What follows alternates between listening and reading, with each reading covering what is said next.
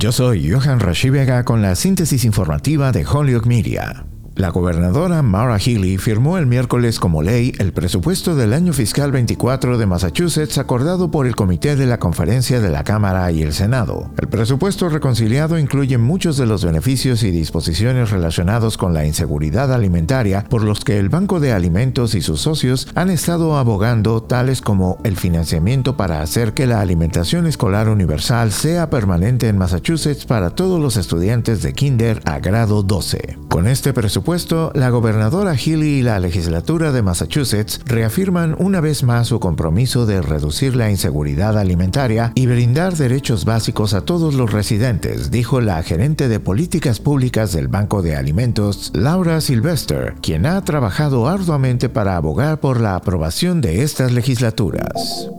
En otras informaciones, el presidente Joe Biden firmó una orden ejecutiva el miércoles para bloquear y regular las inversiones de alta tecnología con sede en Estados Unidos que se dirigen a China, una medida que según la administración era un objetivo, pero que también reflejaba una competencia cada vez más intensa entre las dos potencias más grandes del mundo. La orden cubre chips informáticos avanzados, microelectrónica, tecnologías de información cuántica e inteligencia artificial. La orden busca mitigar la capacidad de China de utilizar las inversiones estadounidenses en sus empresas de tecnología para mejorar su ejército y al mismo tiempo preservar niveles más amplios de comercio que son vitales para las economías de ambas naciones. Por su parte, el Ministerio de Comercio de China respondió en un comunicado el jueves temprano que tiene una seria preocupación por la orden y se reserva el derecho de tomar medidas. Yo soy Johan Rashi Vega y esta fue la síntesis informativa de Hollywood Media a través de WHMP.